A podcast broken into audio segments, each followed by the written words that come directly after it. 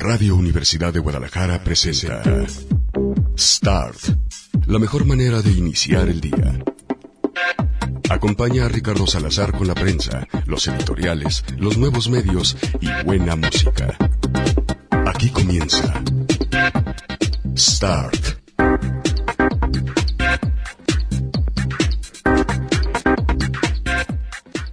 Sí, señoras y señores, es momento de que prendan su radio más tempranito porque ya se acabó el RTC a esta hora. Así que ya no tendremos esas coincidencias tan coincidentes que de repente coinciden demasiado con lo que hablamos coincidentemente ustedes y yo. Así que, bueno, pues ni modo. El día de hoy estaban hablando acerca del asma, lo venía escuchando en otro sistema, en la buena onda. Pero bueno, lo cierto es que, bueno, nos quitamos por ahí de un lastre que la verdad es que nos quitaba cinco minutos, que para la bladera que se trae este conductor, eh, pues la verdad es que eran bastantito. Así que el día de hoy escucharemos tal vez un poco más de música, o tal vez escucharemos un poco más acerca de eh, el devenir de todos los días de todos los días en este su programa favorito, porque es su favorito, ¿verdad? A ver, díganme si es su favorito o no. Este, neta. Y díganme además, ¿qué escuchan? Miren, hoy les tengo varias preguntas, varias preguntas. Ahí les va la cosa, ¿eh? Miren, primero, si este programa es su, favorito, tienen que decir que sí, por supuesto, si no, eh, ¿para qué vengo? Este, número dos, no, en serio, díganme, este, si es su, favorito, y si no, ¿qué otro programa favorito tienen? O si es su favorito, ¿qué otra cosa escuchan? Acuérdense que me gusta hacer, eh, con cierta frecuencia esta pregunta. La segunda es, ¿a cuánto cuesta el litro de agua en su colonia, así, agua natural, de la marca que quieran, ¿eh? ¿A cuánto cuesta su litro de agua? ¿A cuánto cuesta una coca? Y ahí se las voy a dejar libre, porque pues ya depende de la presentación de 365, de 500 mililitros, o como decía mi abuela, la única que es coca es la coca chiquita. Entonces, en lo que ustedes me responden eso, vamos a escuchar música el día de hoy. Vamos a ponernos a perrear, ¿eh? Les aviso. Para que no me salga el poncho marrón con que ya saben cómo es. Entonces, para que no me salga, con eso les voy a poner música que es el soundtrack de Elite en su segunda temporada que me estoy aventando y que la verdad es que está buena. La primera estuvo interesante, muy interesante porque han manejado eh, muy bien eh, los tiempos y de repente estás en el presente, de repente en eh, el no exactamente en el futuro sino en la parte en la que hay una investigación policíaca. No voy a spoilerar más pero pues sí te traen de arriba para abajo y de repente sí hay muy buenos personajes en el término de que están muy bien caracterizados y está la perra más perra de todas las perras porque es una escuela, imagínense privada, o más bien es una escuela, se supone pública, pero que busca que haya los más mejores y las más mejoras de, eh, si es lenguaje incluyente eso, ¿no? De el mundo mundial, eh, o al menos específicamente del lugar donde se encuentra para mandarlos a estudiar a otros lugares y o para que sean los líderes del futuro en España.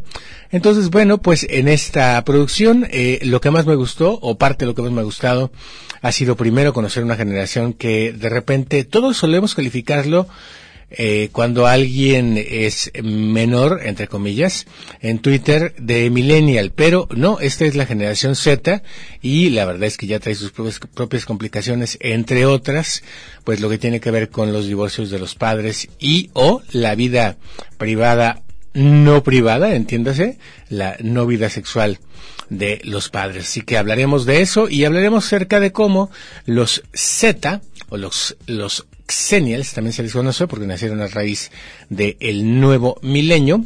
Bueno, pues entonces eh, se las arreglan para eh, sobrevivir a otro tipo de presiones, ¿eh? Entre ellas, por ejemplo, ser pues celebridades en redes sociales. Bueno, el día de hoy comenzaremos con La Chica, una mezcla entre Venezuela y Francia que se ha logrado gracias con a Sophie Foster, una cantante de origen, les digo, de Francia y de Venezuela, o sea, también refleja, y eso es bien interesante en, el, en la serie, la, multiculti, la multiculturalidad que de la que puede ser eh, capaz un país que en México francamente no conocemos del todo, ¿eh?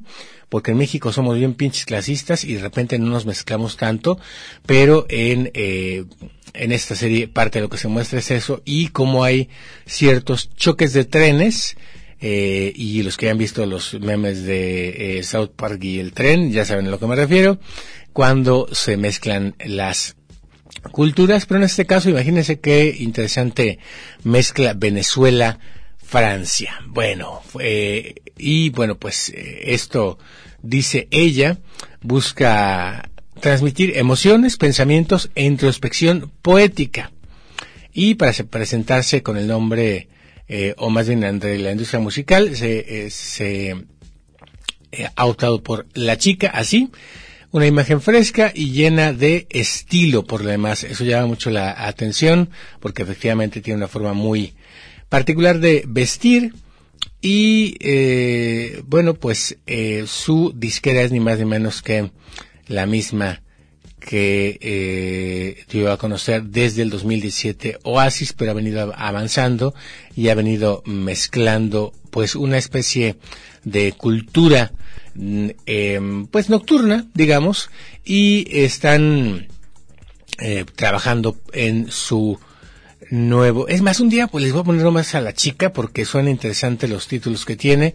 Por ejemplo, Departamento Pinche y Gringo Barbecue.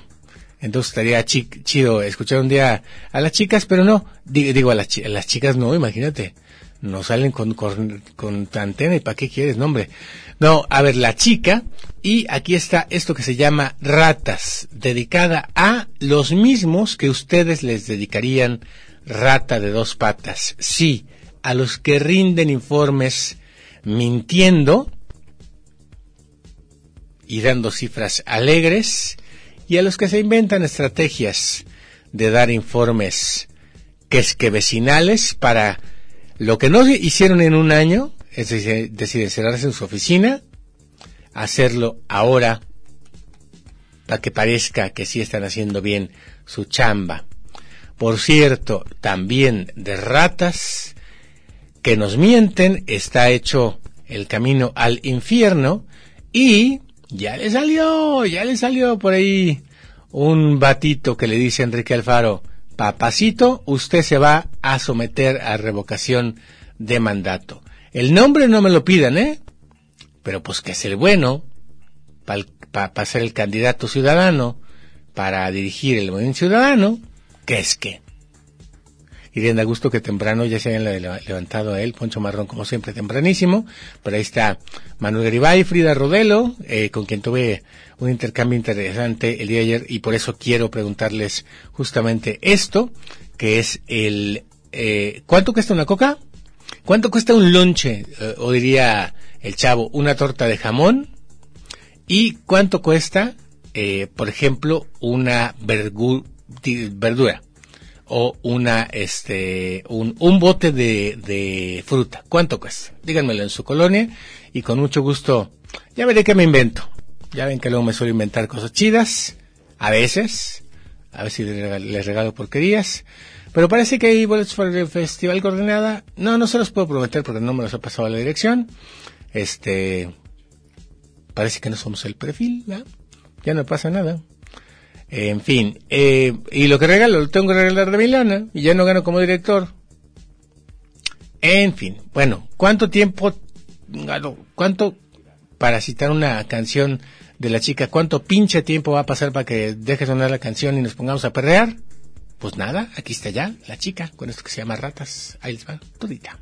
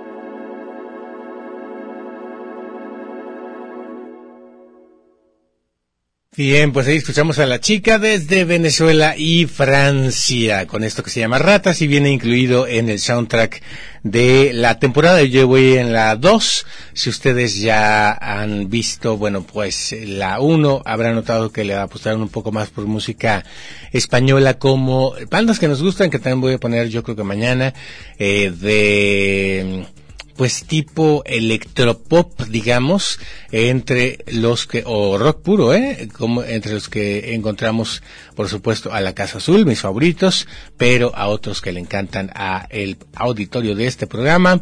Quiero asumir como el caso de eh, Poncho Marrón con Second y con eh, el Lori Meyers. Bueno, déjenme terminar de escribir el tweet porque si no los invito a que me escuchen, luego no me escuchan o no contestan. Entonces, déjenme les pongo eh, con el soundtrack de Elite, que por cierto, claro, habría que haber un jotito en el cast. Eh, um, déjenme les pongo aquí que todo esto en Start. Eh, start. Uh, Así que radios prendidos. Y déjenme, les agrego el emoji. Porque eh, hay un, un estudio que dice que ustedes ven más, este, los tweets que, este, tienen imagen que los que no. Ahora, muchas veces lo triste de esto es que ven más la imagen que el tweet y que luego no leen. Pero bueno, eh, ahí está cumplido el em, requisito. Bueno, vamos a empezar con una noticia que está interesante que dejé pendiente el día de ayer. No se las comenté, pero igual qué bueno que no se las comenté porque se las voy a comentar en este preciso instante. ¿Saben el, quién está ganando la batalla? Este, a las televisiones tradicionales, primero. Y segundo, a la televisión por cable. A ver, adivinen. ¿Quién le está ganando la batalla? Eh, sobre todo por un asunto, ojo, eh, porque es bien importante esto. De contenidos a la televisión abierta, que es una basura repetida de la basura que era Televisa. Y cuando pensamos que teníamos opción, resultó que llegaba más basura peor, como la de multimedios, que no conocíamos en Guadalajara. Cuando uno pensaba que no había, cosa más naca que el Canal 4 de Guadalajara, híjoles, mano. Llegó Multimedios de Monterrey y nos dijo, quítate que ahí te voy. Y eso que estoy poniendo música naca esta mañana, ¿eh? No, no se crean, no es música naca, es música que escuchan las nuevas generaciones. Aquí yo no sé quién se le eh, ocurrió la reingeniería de la cabina, que dejó todos los cables enredados, todo patas para arriba. En fin, ¿eh? Muy bien, muy bien, muy bien.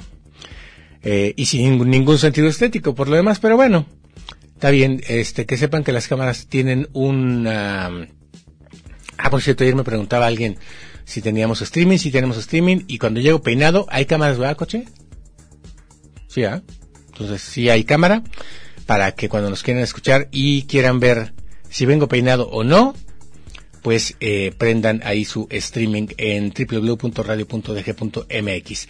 Bueno, como les contaba, ¿quién le está ganando? Por contenidos basura que no entienden, es increíble, no entienden.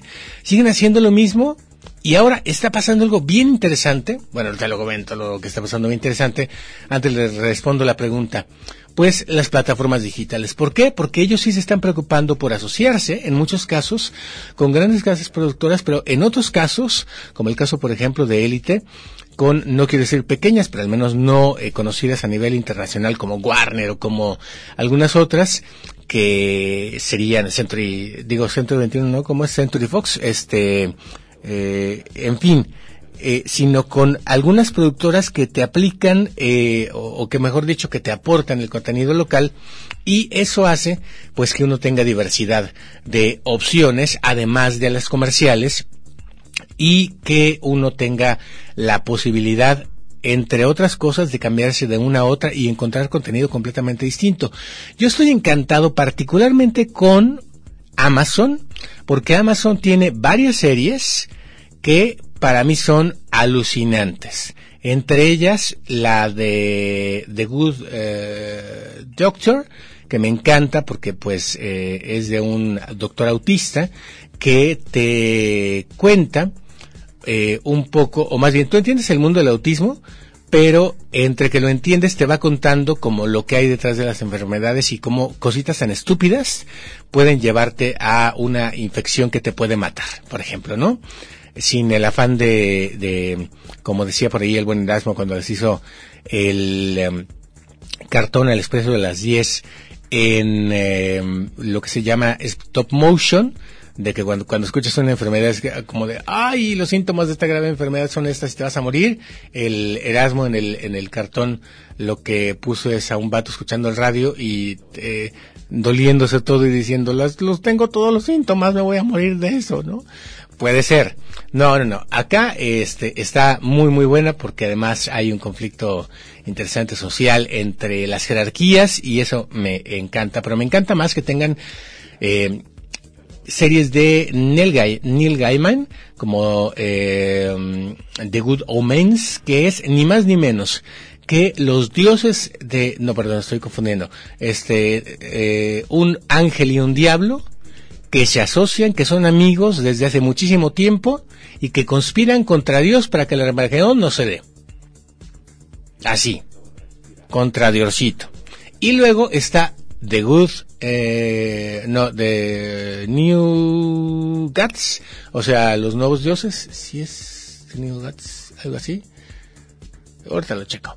Bueno, el caso de que son los viejos dioses que llegaron a territorios conquistados que venían por las culturas originales. Entre ellos, pues, ¿cuál tendríamos nosotros? El que predomina, ¿no? Diosito. Bueno, Diosito, eh, o mejor dicho, su hijo Jebús, es eh, dominante en nuestra cultura, pero hay otros dioses.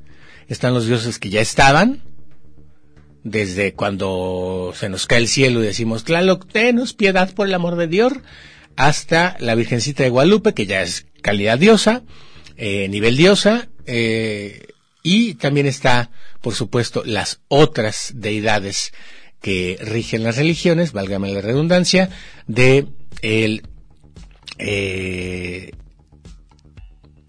del, del hay, hay una palabra que me gusta mucho que en el español suena bien bonito que es como del híjole, del, del entorno, pero no exactamente el bueno, de la localidad.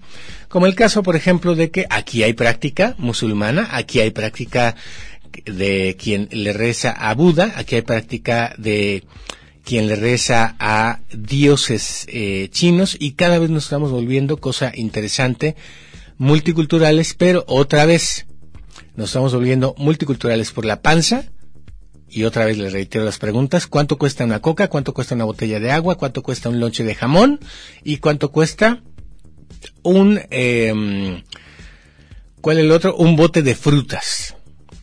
Y bueno, pues eh, nos estamos volviendo multiculturales de la panza, pero no así necesariamente multiculturales en la forma de convivencia. Seguimos poniendo una barrera hacia el extranjero, de extranjero a primer mundo, entiéndase japonés, a eh, el extranjero de tercer mundo, entiéndase chino, pasando por supuesto por venezolanos que ni los queremos ver y los colombianos, uy, qué miedo, son narcos, etcétera, etcétera, ¿no? Una multiculturalidad que eh, todavía no se siente del todo integrada. Pero bueno, todo esto para contarles que hay muy buen contenido y entre otras, por supuesto, lo que en su momento me enganchó a Amazon, que son las series inspiradas en textos de Philip K. Dick, que son eh, electro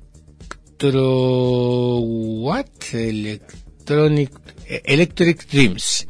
Y está también la de eh, la distopía que es una maravilla que se llama El hombre en el castillo. No les voy a spoilerar mucho cuando les diga que El hombre en el castillo trata de qué pasaría si Alemania y Japón ganan la guerra y si al revés de que les mandaran las bombas los Estados Unidos a Japón, Japón le mandara las bombas a los Estados Unidos. Bueno, se divide el territorio de Estados Unidos y en la parte japonesa pasan cosas terribles y no les quiero decir lo que pasa en la parte alemana. Bueno, eso me enganchó. Eh, me regresó a Prime eh, perdón, a Netflix el hecho de que cada vez con, eh, estén eh, produciendo menos contenido con Televisa. De hecho, parece que Televisa se cambió más bien a Netflix porque está la serie horrible esta de no la vean jamás, nunca, ¿no? No pierdan el tiempo, su tiempo a lo baboso con Eugenio Derbez.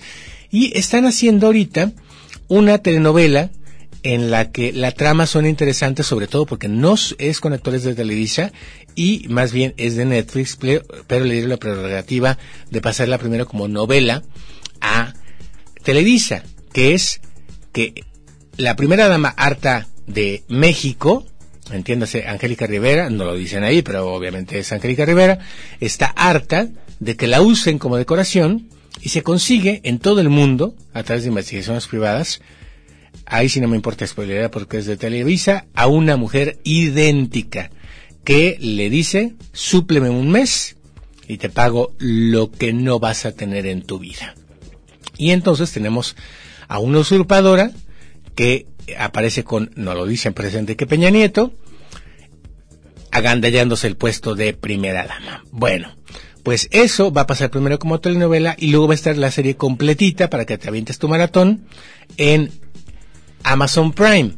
Bueno, Netflix también tiene contenido interesante que ha, sobre todo llegado de otros países, está produciendo mucho en, em, eh, bueno, en todo lo que es el área asiática.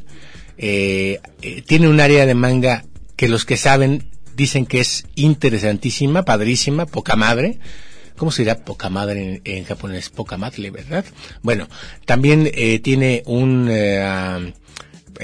parte de cuestiones españolas, no todas me gustan, eh, es mi gusto personal, pero particularmente Élite, al ver que la estaban comentando particularmente Centennials, que como auditorio, me interesan muchísimo, pues eh, la empecé a ver y la verdad es que tiene cosas bastante, bastante, bastante, bastante interesantes que efectivamente reflejan su ideología y su forma de vivir y de enfrentar los problemas que, ojo aquí, eh, les dejamos la generación X que echamos a perder el mundo y lo echamos a perder porque estábamos deprimidos, en lugar de arreglarlo, nos deprimimos y les heredamos también eh, la generación de la posguerra que estaban taimados, de acuerdo con el libro que estoy leyendo que se llama The Game, que les he recomendado aquí de Alessandro Barico, que por cierto viene a la FIL, no lo ha dicho la FIL, no he hecho rueda de prensa para decirlo, pero yo se los puedo anticipar. Bueno, este autor delicioso, que tiene también ficción deliciosa, el caso de Seda, dice que en realidad los eh, papás de nuestra generación, la mía de José Luis, lo que buscaban era la seguridad, porque venían de cosas completamente inseguras como el hecho de tener que huir de la guerra y como el hecho de que en cualquier momento se desataba en tu país un conflicto horrible que hacía que tú no tuvieras opción más que emigrar y o conseguirte una carrera universitaria, ser doctor, abogado y o corrupto. En México nos requerimos muchísimo lo de ser doctor y abogado y corrupto, ¿no? O sea, no era juntos, estúpidos, pero bueno. Este, y eso es lo único que te haría triunfar. Y eso hacía que existiera algo que ya no existe, que es eh, la escala social. O sea, que tú podías, no, el, el, hay otro término económico que viene en Free Economics que es como la ascendencia social. O sea, que tú podías pasar de pobre a rico si estudiabas en la Universidad de Guadalajara una carrera y demás. ¿Saben qué responde hoy a esta pregunta? Los centennials, los que están ahorita en la prepa, ¿de qué depende que tú te hagas rico? ¿De qué depende que tú dejes la pobreza para pasar a clase media? Baja. ¿O de qué depende de que tú pases de la, clase media baja a la clase media alta? De tus relaciones y las de tus papás. O sea, la corrupción sigue arraigada en nuestro país, incluido en la mentalidad de los centennials. Pero, todo esto para decirles que efectivamente, como se lo imaginaron, y HBO, por cierto, también que está dando dos que tres goles, entre ellas la de Chernobyl, eh, está siendo dominado el mercado cada vez más por las plataformas digitales y ya ocupan la mitad de los hogares de México que tienen televisión de paga. No de todos los hogares de México. No sean tan estúpidos como para creer que todos tienen eh, teléfono celular y acceso a Internet como cierto eh, candidato que se quiere lanzar la gubernatura allá en Nuevo León y que hace videos muy centennials, porque todo el mundo sabe que los centennials escuchan la de izquierda derecha, left right, izquierda derecha, ¿no? Para explicarnos lo que es la izquierda derecha. Bueno, esa estrategia de Indatcom, hay que reconocerles que como creativos son muy buenos. Funcionó al hacer youtuber este estúpido. Pero funcionó más cuando el estúpido funcionó eh, en, eh, sus Instagram Stories publicó una foto de su algo, no sabemos si es su esposo o su novia, que decía, estoy contentísimo, hoy es uno de los días más felices de mi vida, mi acá ya me sabe planchar como me gustan los cuellos de mis camisas. No, y pues le llovió, ¿no? En un, eh, además lo publicó en el tiempo del Me Too, o sea, le llovió. Bueno, Luego, siguió haciendo videitos de YouTube ahí para que entiendas lo que es la legislación y otras cosas y algunas cosas cotidianas. Se fue contra la Claudia Sheinbaum por el aumento, en fin. Y lo más reciente que tuvimos de él, bueno, no lo más reciente, eh, antes de lo de ayer, fue él planchando sus camisas. Y mucha gente se empezó a preguntar, ¿por qué este güey es trending topic? ¿Y por qué este güey publica una foto de él planchando sus camisas, ¿no? Bueno, pues lo que quería decir es que desmentía lo que en su momento le llovió, que era un trinche macho carne asada de fútbol de los del norte, con cerveza caliente, y que él mismo podía hacer labores impropias de su sexo, ¿no? Bueno, se hizo famoso ayer, otra vez, fue trending topic, porque el muy estúpido le pidió a sus seguidores que buscaran a su influencer favorito y le mandaran el mensaje a su influencer favorito para que quitaran el impuesto que sería del 17% a las plataformas digitales, lo cual te va a pegar a ti en tu bolsillo. A ti que me escuchas, sí porque eres clase media y vas en el coche eh, camino a la escuela, ¿no? O tienes un teléfono celular, no sé si de alta gama, pero que tiene radio. ¿No? Otro estúpido es Javier. Mendoza, que ya lo comentamos, que piensa que con eh, volver delito grave el robo de celulares se los van a dejar de robar los de las motos. Pero en fin, total de que publica eso, publica que en el paquete económico está atentando contra los pobres, Andrés Manuel, porque ya les van a poner internet, ya se las pusieron de hecho por cortesía de Facebook, no lo han dicho públicamente, pero próximamente lo van a decir y acuérdense que yo ya los dije antes que nadie. Bueno, total entonces que les pidió buscar a su influencer favorito cuando hay gente en este país que no tiene teléfonos celulares de alta gama, que cuestan ¿Cuánto quedamos ayer? Les dije entre que costaban 38 mil pesos, ¿no? Y el seguro 6 mil pesos. No tenemos, no, no tienen esos teléfonos. No, Samuel, no. No todos somos, este, afortunados como tú. Ni tenemos una senaduría donde nos pagan para que tengamos un teléfono de última moda. Y un departamento muy cerca de la cámara, donde se ve, según estás planchando, una vista poca madre de la Ciudad de México. No, no tenemos todos eso. Pero bueno, les leo la nota de Oscar Steve de Shataka, que habla acerca de esto. El streaming es un mercado en pleno crecimiento en México y lo sabemos por los esfuerzos de Netflix y similares con voluntades ambiciosas por expandir su presencia en el país. Por cierto, ¿saben que Netflix no tiene oficina comercial en México? Tampoco lo tiene Uber y tampoco lo tiene Didi. Por lo tanto, va a ser bien difícil implementar estas plataformas digitales porque lo que les están pidiendo, lo primero que le está pidiendo Hacienda a las plataformas digitales es que pongan oficina comercial, es decir, que reciba recursos en México para de ahí cobrarles el, impuesto.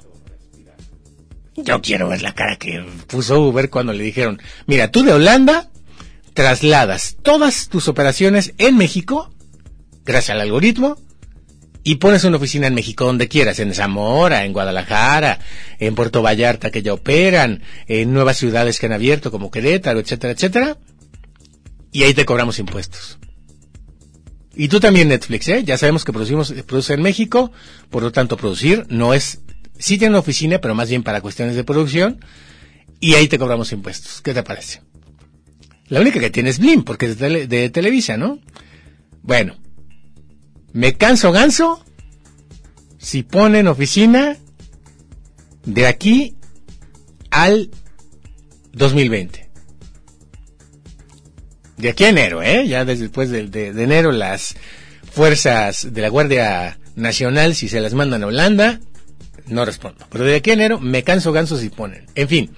Bueno, eh, además tienen un, ah, todas las plataformas, incluido Blim, por cierto, que ya dábamos por muerto, la voluntad de expandir su presencia en el país, pero los instrumentos estadísticos lo confirman con rigor. En México hay ya servicios de streaming por Internet en uno de cada cuatro hogares, es decir, la mitad de los que tienen televisión por cable. Para poner un contexto, la cifra eh, de televisión por paga está prácticamente en uno de cada dos hogares en muchos, por cierto, porque es lo único que les llega, el Sky. Este, o el, ¿cuál es el otro de la antena? El, el Dish. Este, y la televisión abierta convencional continúa siendo indudablemente el rey de los contenidos audiovisuales con una presencia, y ojo, presencia, no visión, en el 93% del total de hogares de México. O sea, ¿la puedes ver? Sí. ¿La ves? Pues si eres un naco, sí. Y si te gustan las mamacitas del clima con poca ropa, lo cual te vuelve un sexista, sí, sí ves televisión abierta. Eh, y si te gustan los concursos de idiotas para idiotas, también ves televisión abierta. Bueno, el ascenso de los servicios de streaming ha sido meteórico.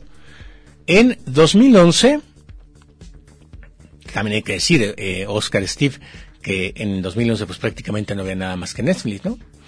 Eh, eran de 1.6 y siete años más tarde están a la mitad del total de hogares con televisión de paga. La presencia en 24% de hogares mexicanos se traduce, de acuerdo a The CEU, en 26 millones de usuarios de televisión de paga. Hay un total de 59 millones, cerremos en 60, y de televisión abierta el número es de 117 millones potenciales, insisto, de usuarios. Lo más interesante del reporte de The CU es que reafirma que en México hay aproximadamente 9.4 millones de suscriptores con IP aquí, porque hay más, que se las arreglan para poner su IP en la India, o en Estados Unidos, o en Japón, o en, no, en Japón sale más caro, en Estados Unidos también, o en este, países tercermundistas para que les salga más barato, pero en realidad su ubicación es esta. Eso hace que haya un alcance, ojo con esto, 26 millones de mexicanos, prácticamente una quinta parte de los mexicanos hoy ya tiene acceso a las plataformas digitales. En estos números del el reporte de Cantar, que hace apenas un mes y medio eh, aseguraba que hay 25 millones de suscriptores, pues se confirma que está creciendo lo que vemos y muy listas, eso sí, algunas ya te la ofrecen, te las ofrecen las plataformas digitales, a la que no ve aquí es a Claro Video, este, en su paquete. Ofrecer y paquete en la misma frase es algo que no sé ustedes que ya desayunaron, pero a mí se me antoja. Bueno, el caso es que eh, esto eh, hace que algunas compañías de cable estén creciendo muchísimo. O que algunas compañías de televisión tradicional compren compañías de cable. Se los comenté aquí antes que nadie. Televisa compró Telecables Zapopan, pero toda la red de telecables. Porque hay varios telecables. Eh, en varias ciudades. Y ahora lo que hace Televisa o más bien, pues fue una especie de, de entre comillas, negocio estratégico de eh, los accionistas de Televisa, que fue cambiar la televisión por cable, idiotas, por irse a televisión convencional, idiotas, y hacer contenidos idiotas para idiotas, cuando ya hay, sorpresa, 25 canales en la televisión, incluidos los noticiosos, que también son igualitos, no para idiotas, pero que se repiten la misma nota con conductores completamente desconocidos. Hay pocos espacios noticiosos en México, en los canales noticiosos que valgan la pena, entre ellos el de Nacho Lozano. Eh, ah, no, pero Nacho está en, en, Excelsior, o sea que es, digo, no en Excelsior, en, eh, ¿cómo se llama esta? La que sí es, eh, televisión convencional, eh, se me va, se me va, se me va, se me va, se me va. Imagen, imagen televisión. Bueno, esto al mismo tiempo que esta semana se anuncia que Megacable compró Axtel. Con lo cual, los suscriptores de Guadalajara, León, Puebla, Querétaro y Toluca pasan a ser de Megacable. Con la operación, que está valorada en 150 millones de pesos, Megacable incrementa su número de clientes residenciales y de pequeños negocios en aproximadamente 55 mil suscriptores. Megacable detalló que esta transición representa 1.370 kilómetros de red de fibra óptica y los activos humanos y de infraestructura que conlleva esta adquisición. Este también los incrementa, pero no da en el detalle. A la par ya fue notificado respecto el IFT y hace falta únicamente su autorización.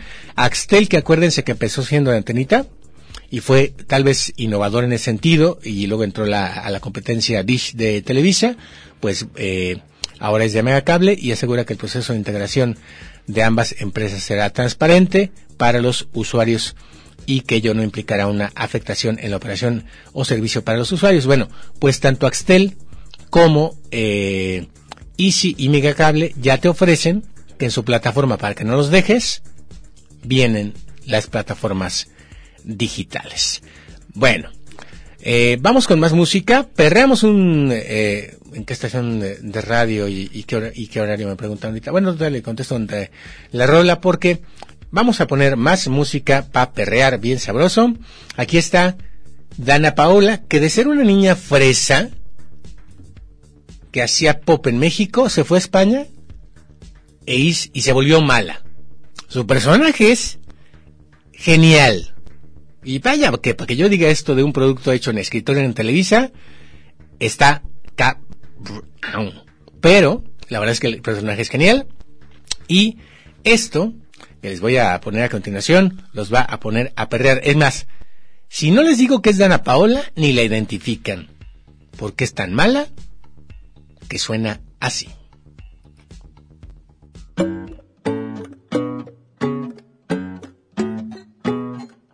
Fama, dicen que tengo mala fama, que me enamoro por la noche y se me pasa la mañana. culpa, lo siento, no tengo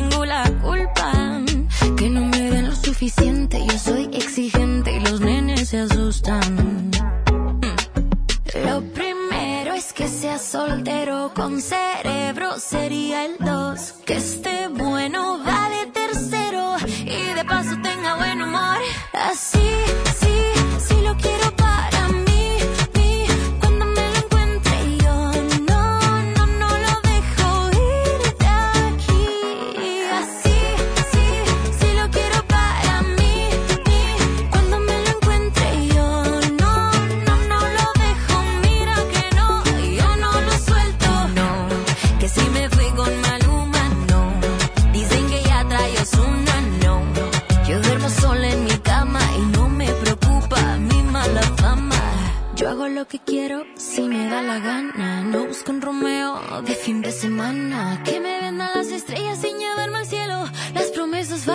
se las lleva el viento.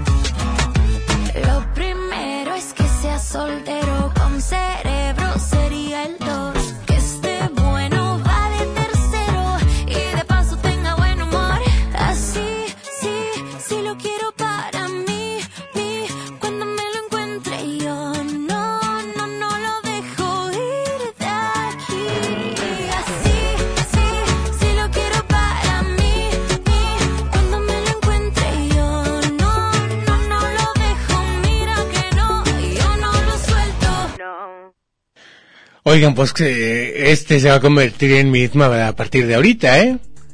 Lo pido primero inteligente, bueno, primero soltero, inteligente, que esté bueno. Pues hagan de cuenta lo que ando buscando yo, o lo que andamos buscando todas las princesas, ¿verdad? Bueno, oigan, eh, a ver, eh, déjenme darles algunos datos, pero primero, eh, porque si no se va a acabar el tiempo, les voy a leer algunos de sus mensajes.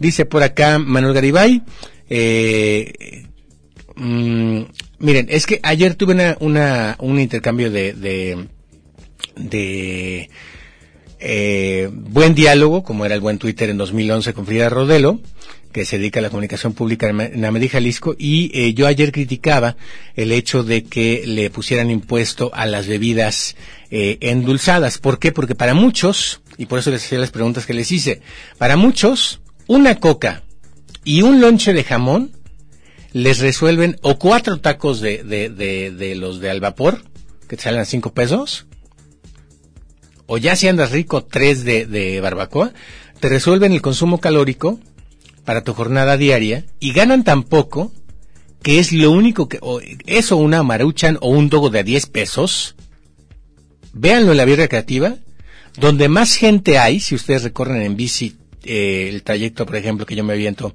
eh, porque pues de la casa para allá, no, no, no se quedan por el, por el puente. Me da mucha hueva bajar, que, que te bajen de la bici para pasar el puente. Pero bueno, este, si recorren de ahí, de San Juan de Dios a la Minerva, verán que donde hay más gente es en los dogos de 10 pesos. ¿Por qué? Porque la gente no tiene dinero. Y para la gente, el consumo calórico lo sacan del refresco y particularmente la Coca-Cola, que puede equivaler en una panza engañada, obviamente, y sin la alimentación equilibrada, a una comida. Y si le pones un dogo o una maruchan a un lado, pues ya estuvo, ¿no? Bueno, Frida Rodelo me decía ayer que por favor que se incremente la tasa IEP, digo que está a favor de eh, incrementar la tasa IEPS a bebidas azucaradas a dos pesos por litro. Dos pesos por litro. Y le responde Manuel Garibay, pero que la pague el productor, no el consumidor, es preferible que las empresas paguen. Eh, en el diálogo que yo planteaba con ella, me decía que esto es una muy buena política para desincentivar la obesidad. Sí, solo que en este país te cuesta más caro comprar agua, sea en garrafón, sea en estas botellotas de a 5 litros, sea de, la de a litro o incluso la de 300 mililitros, que una coca. Y el agua no te da nada. Digo, te hidrata. ¿No? Entonces, ella, eh, platicando con Manuel Garibay, lo que le decía es que la idea de este impuesto es desincentivar el consumo antes de recaudar. Por tanto, la idea precisamente es que no suba el que, no suba el, precio de la bebida azucarada para que optemos por bebidas más sanas. La pregunta es, digo, la bronca es que no podemos optar por bebidas más sanas. Por eso les pregunté cuánto costaba un lonche de jamón en su colonia. Miren, bebidas más sanas, Gatorades, les cuesta el doble o el triple que una Coca-Cola. Bebidas más sanas, las de aloe vera, les cuesta el doble que una Coca-Cola. Bebidas más sanas, un agua de frutas endulzada, con quién sabe que vaya a saber usted usted, que el litro a lo mejor te sale igual que el litro de agua natural o en muchos casos más barata, pero el consumo de azúcar es el mismo o más si tú compras aguas de frutas. Son pocas las que te ofrecen agua de fruta sin azúcar. Número 3. Bebidas sanas, jugos. ¿Cuánto cuesta un jugo verde afuera del Hospital Civil? 18. Lo doble que una coca. ¿Cuánto cuesta un jugo mamerto en un barrio mamerto como el mío? 42 pesos. ¿Por qué? Porque es jugo verde con una cucharada de linaza, una, las he contado, un hielo, uno, y una cucharada de avena. Digo, no de avena, de... Sí, de avena, perdón, de... De, hojuelas de, avena. Entonces te sale más barato, o sea, ya e- esta alimentación sana, equilibrada, ¿cuánto les cuesta un bote de frutas? 35 pesos. Con eso te compraste toda la comida del día y pagaste tus pasajes. Entonces, sí, como intención está bien padre. ¿Y dónde está la aplicación? Porque lo que le recuerda, a le recuerda a Manuel Garibay a Frida Rodelo es que hace seis años nos, prometieron lo mismo. Y ella dice, sí, estaría padre que etiquetaran el paquete del mis- 2020 que pusieran más bebede- bebederos en la vía pública. Y ustedes dirán, guácala, tomar agua de la llave, güey, qué horror, ¿no? Porque son bien fresas ustedes, ¿no? O sea, más tomarían agua de la llave. No.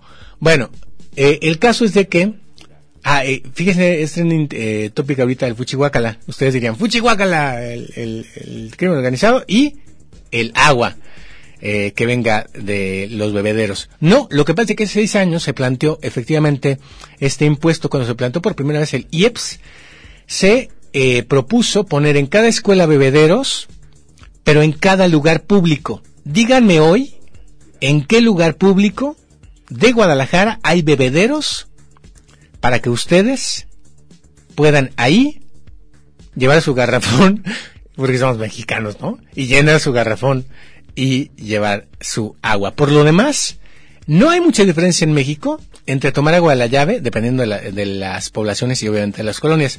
Pero en colonia bien, digamos, con bien limpio tu drenaje o tu tinaco, no hay mucha diferencia en México.